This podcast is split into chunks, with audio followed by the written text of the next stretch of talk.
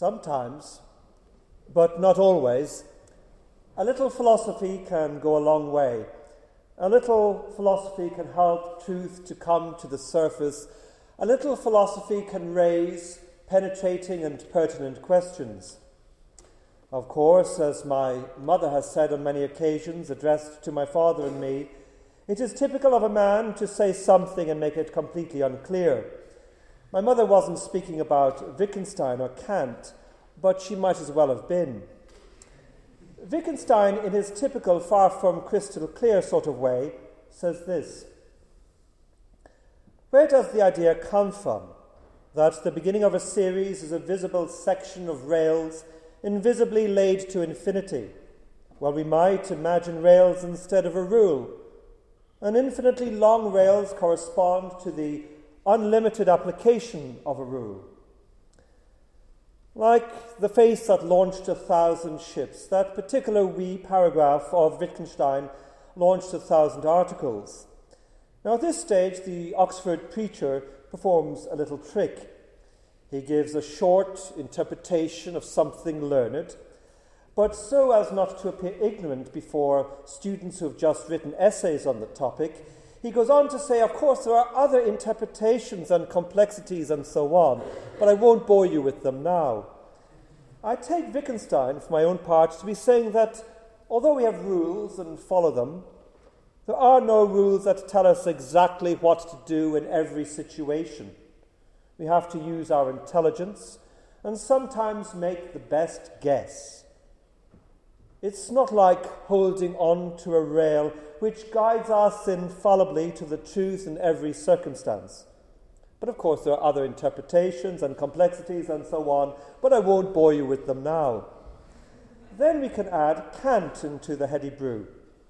Kant focused on things called maxims, that in our actions we operate according to certain principles that we wish to uphold in and through our actions. The problem is, however, that as complex, mixed up, fallen creatures that we are, we do not know for sure if the maxim we think we are acting on is in fact the maxim we are acting on, or even if we are really acting on a maxim properly at all. We are capable of all sorts of self delusion, and sometimes that capacity in ourselves is all too real. Now, what came into our minds while we were listening to the parable of the wheat and the tares?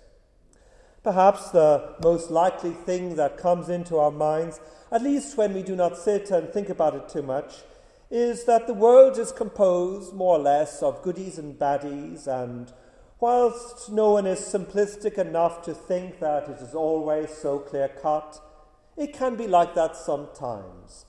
And then the Lord Jesus, the Son of Man, who knows the heart and the soul, will sort it all out in the end of the world. Now, part of the background to this parable is not only that some of the tares are difficult to uproot without uprooting the wheat, but some of the tares are not easily distinguishable from the wheat, at least in the early stages. There is no easy separation, there is no easy identification. But if Wittgenstein and Kant were among Jesus' listeners, and I certainly wouldn't envy Jesus that, what questions would they have asked? What points might they have raised? I wonder if Kant would have raised the question as to how anyone can really know if he or she is one of the goodies or one of the baddies, for that matter. We may act on maxims and principles some of them good and some of them, well, not so good. But how do we know for sure what kinds of motives we are acting from?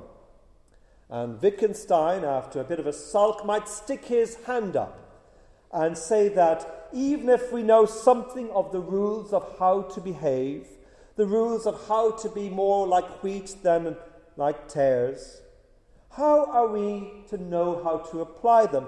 In all the funny sorts of situations we can all find ourselves in?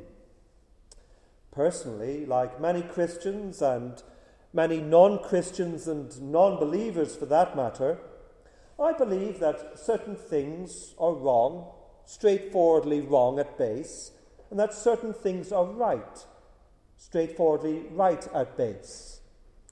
But that does not mean for a moment that I am able to tell you the exact conditions in every case or what might or might not constitute an extenuating circumstance or what exactly is going on in the heart of the acting person, and so where exactly responsibility lies.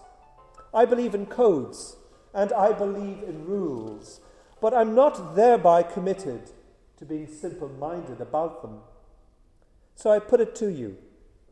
As well as challenging us about right and wrong, reminding us of the consequences of what we may allow ourselves to become, the challenge of the parable of the wheat and the tares goes a lot, lot further, a lot, lot deeper. Quite simply, when faced by questions as to whether we ourselves are wheat or tares, or, as is most likely, a combination of the two, there is still a great deal we do not know about ourselves. Ironically, the saints knew that. But in Jesus' words and in his message, there is nothing at all to encourage us to throw up our hands and to give up, or to be filled with anxiety because we do not know for sure. There is a kind of resolution that is possible here. For me, it basically comes in two parts. First of all, just because we do not know for sure many things about ourselves, it doesn't mean we know nothing. I might not know if I'm a selfish person or not, but I should know if I'm riven by hate or not. But in any case, there is a great deal to be said for something along the lines of this is my best judgment about myself, this is my best judgment about what to do. I may be wrong in some way about it, but I will try to do so in a spirit of honest humility. At least if you're humble, your mistakes do not go all the way down. But for people of my religious tradition and for the bulk of Christianity, there is another move that can be deeply liberating. Why focus on the acting person first and foremost? For the Christian faith tells us that what matters most is the love and mercy of God, that we cannot save ourselves, but need the love and mercy of God, which is greater than our sin, is greater than our ignorance. This is in no way to deny personal responsibility, but simply to grant primacy to God. And if we put that together with a spirit of humility, we end up with something along the lines of There but for the grace of God go I, there but for the grace of God go any of us. And yet, for all that, as followers of Christ, we are called to be prophetic to our world. We are called to make a difference to our world, to be able to read the signs of the times and to help others see them too.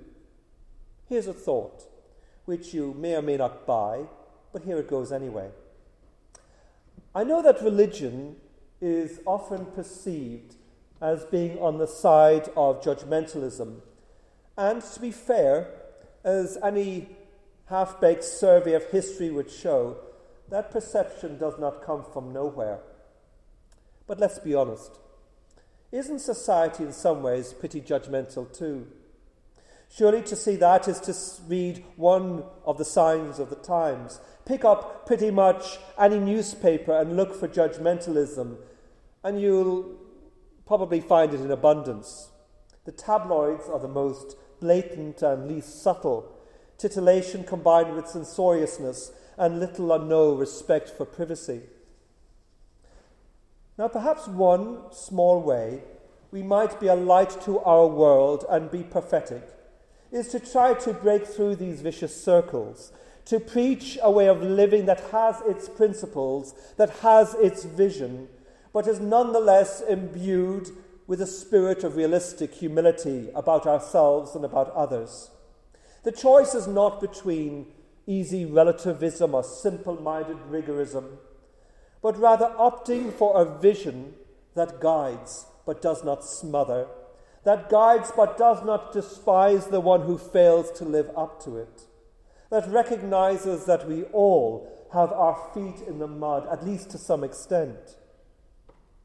The mixture of the wheat and the tares in all our hearts. Ah, well, there may be much about ourselves we do not know, but we can place our lives and our awareness that we do not know many, many things into the hands of God and remember and pray with hope, gratitude, and realistic humility. There but for the grace of God go I. There but for the grace of God go any of us.